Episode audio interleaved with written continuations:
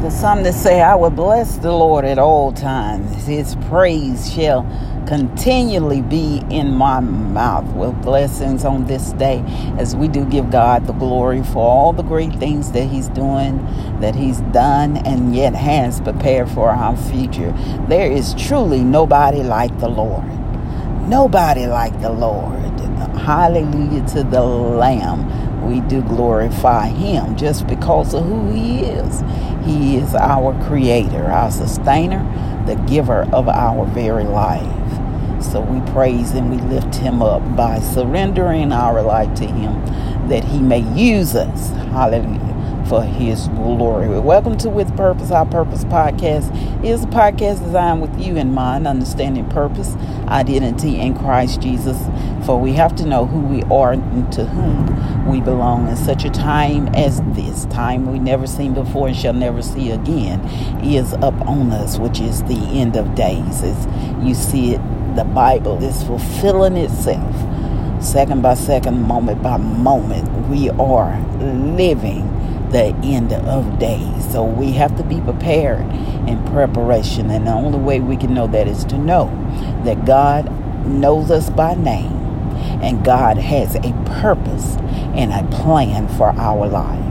And the only way we can find it out is to surrender unto His will, first of all, to be saved by His grace and His mercy, and then allow His Holy Spirit to be poured into us that it may seal us and keep us and keep us on the right track, guiding and teaching us every day of our life.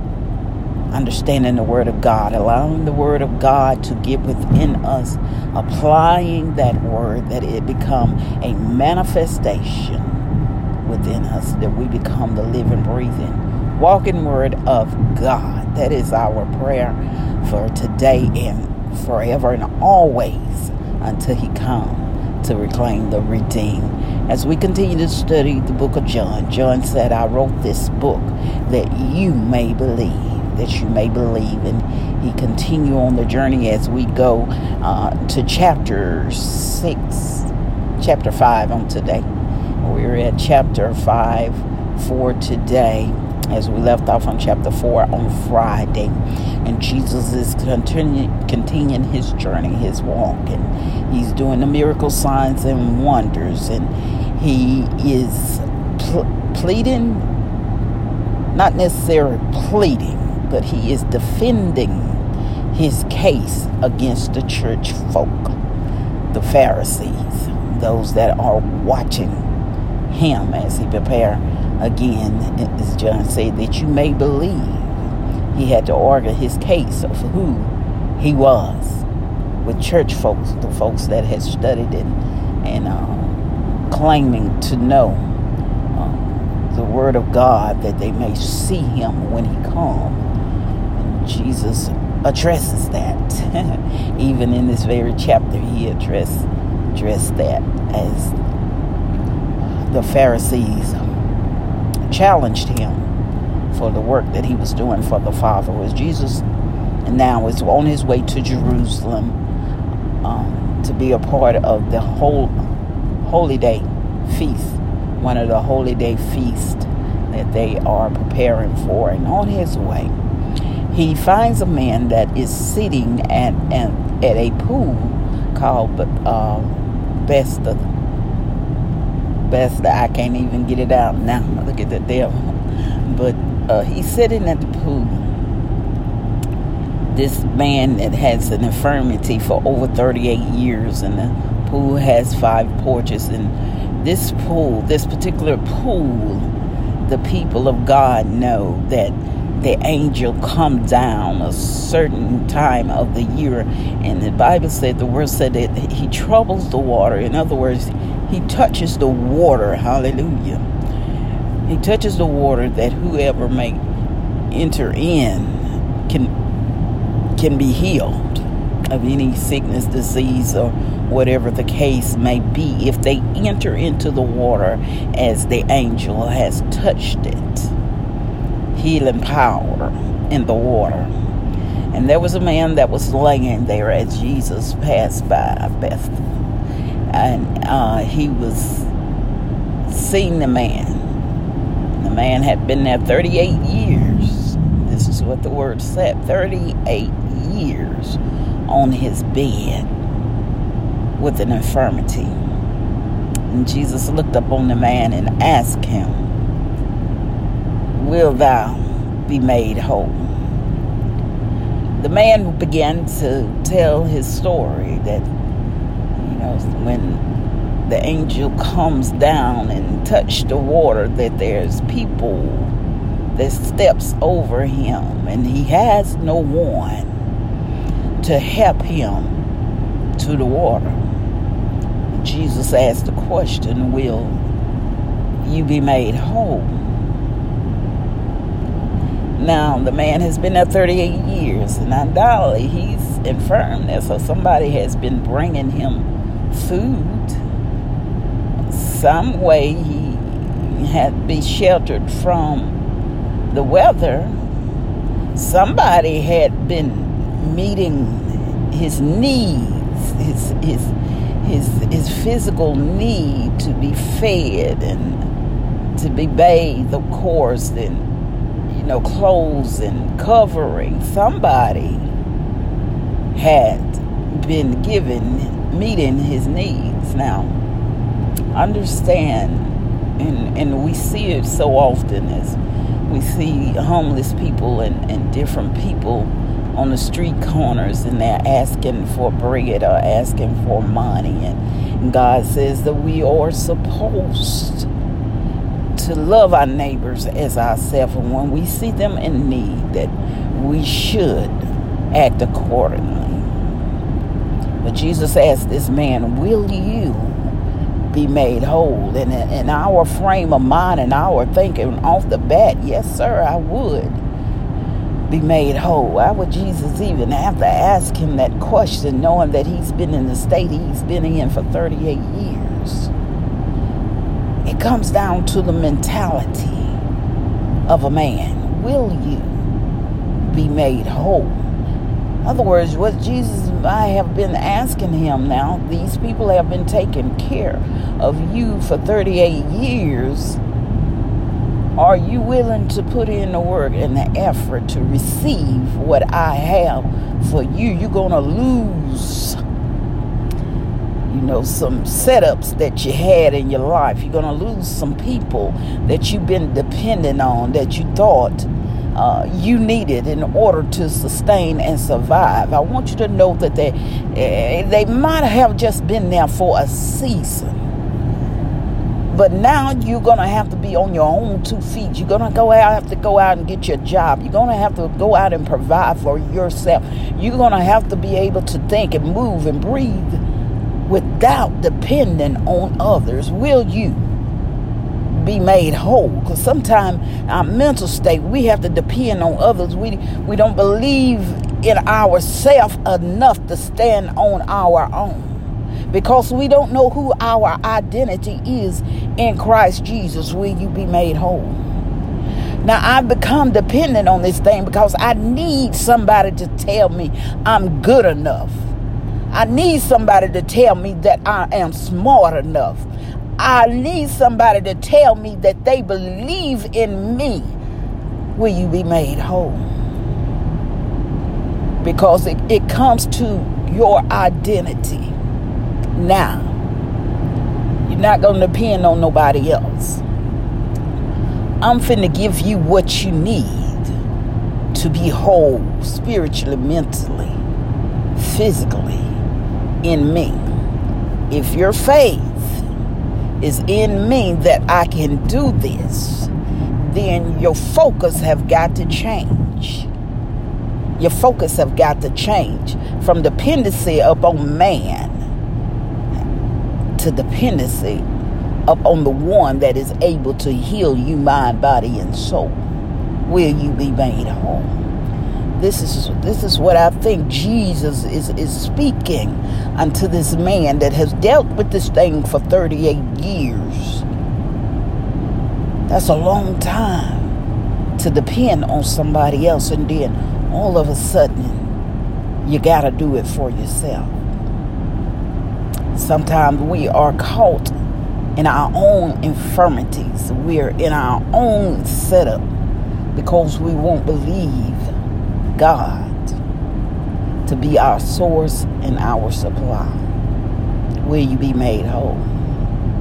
Sometimes we become our own story that we may receive sympathy from others as a codependent because of fear of depending on our own selves. In the Word of God, God has implanted something in each and every one of us for His purpose and His use.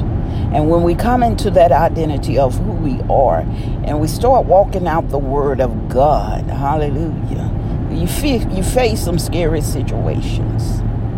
And it's not to say that you, you're not going to need somebody, but you need to surround yourself with like minded people that will build you up and not handicap you and not tear you down. Iron sharpen irons.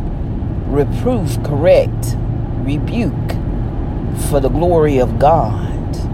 We all need that. These are the people that we surround ourselves that won't step over us. Hallelujah. To get it for themselves, but we lock arm in arm and we go to receive the blessings of the Lord together. Together, that He pour into our spirit, that He pour into us physically, mentally, and spiritually, that we be made whole in Him. This is what Jesus saying unto the man, and straightway as this man is healed, he picked Jesus just tell him, pick up your bed and go. Pick up your bed and walk here on this Sabbath day. It's the Lord's day, the Lord, the day of rest. Here come the Pharisees. Why are you toting this bed here on the Sabbath? This man, they knowed him, had been lame on this bed for 38 years. They had to know who he was and they're angry. Didn't didn't ask him, man, how? Didn't rejoice in the fact that he's been healed. He's been didn't rejoice in that instantly. You have broken the Ten Commandment. You've broken the law. Re- didn't rejoice over his healing. You have broken the law. That's what Paul teaches you. Know, the law, it couldn't fix what was broken. It couldn't do it. It couldn't bring you to salvation. It was too strenuous on you. It, it, it, it was the guidelines. It is and it remains the guidelines to go by. But you got to have the baptism of the Holy Ghost. That's the keeper, that's the teacher. That is the one huh, that will lead you to all truth, lead you to all understanding. Is the Spirit, hallelujah, of the Trinity here, which is the Holy Ghost. Hallelujah. But here's the Pharisees. They're, they, they become angry over the letter of the law, not knowing the one that had performed the miracle, he is the Sabbath. He is our rest. That was that is what Sabbath mean. Rest. He is our Sabbath. He is where we find our peace. He is where we seek shelter from the storm. Hallelujah. It's in Jesus. He is the Sabbath, but they didn't understand that. So straightway they want to find a way to get rid of him because even you know now that the people are following him they see the miracles that he is performing and the words that he is saying and he's teaching. And they begin to draw closer to him and he is showing up the faults of the so-called leaders the church leaders which was the pharisees. So straightway they begin to plot away, not realizing that they are part of the plan. And Jesus said, You don't even realize. You trust in man, which was Moses, who wrote what you're studying. In it, in these words, you think that you have life, but if you understand all the words that Moses wrote, that he wrote them about me. In scripture, you think you have life, but you will find that they are all about me. He is the Word. Again, we're back at John. He is the Word. He is the Word. And we can only get life through Him. He, said, The one that sent me, my Father. And you're angry about that when I say that He is my Father. And in their, in their uh, natural state of mind, they're thinking that He is blaspheming the Holy Ghost. But He said, You got to understand, you can't even come to the Father unless you come through me. He's given me the authority. All things are, are, are, in my hand. He just sent me here to conquer death and to give the ultimate sacrifice that you won't continue in these same old rituals over and over and over again in your life and nothing is being fulfilled. Because if you break one law, oh, you broke them all.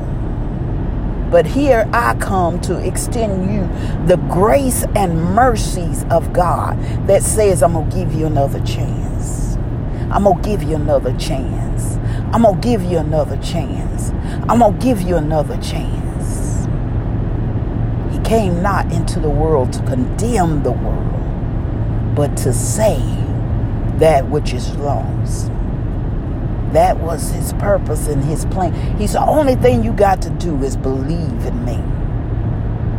You ain't got to sacrifice the animals. If you sacrifice, it, it wouldn't, David said, it wouldn't have been enough animals in the world to redeem us from the sin that we commit. Wouldn't have been enough. Wouldn't have been enough blood. But oh, but the Lamb of God, with the shedding of his blood, ultimate sacrifice. But they're having a hard time understanding. And again, the Pharisees, these are the ones that all they did was study the word, study the law, that they may be prepared. And here Jesus is, and they missed him. They missed him because they was looking for the king, the Messiah, to come the way that he's going to come this time. They was looking for the miraculous. But he was subtle and humble in his beginning. Mm, mm. That the select few that knew the elected of God had pronounced his birth the great Messiah is amongst them. And they didn't even know it. Did not know it because of their own ignorance. How many times did God speak to us? Jesus speaking to us to do his good and his will. we miss it, we clam up. God, is this sheep? We're not sheep. He said, My sheep hear my voice, and no other will they follow. So we practice it, listening, position ourselves, get out the TV, get off your cell phone, get off of Facebook, social media. Spend that time with the Lord that you may hear his voice and recognize it. Just a little talk with Jesus uh, makes it all right. As my grandmother used to say. Building that relationship. Will you be made whole? This is the season that we are in. Jesus is asking, Will you be made whole? It's time to stop being codependent on people and just be dependent on God. He's going to put the right people in place in your life, surround you with some good people. But it's going to be people that is going to help build you up and not tear you down. It may be uncomfortable at first, but chart it up to growing in Christ. We've got to get it right. And it's going to take everybody working together to do just that. These are the teachings of Jesus. We have to believe wholeheartedly. Will thou be made whole? Is my prayer on today. You all be blessed, be safe out there as you travel up and down the dangerous highways and byways. Until we meet again.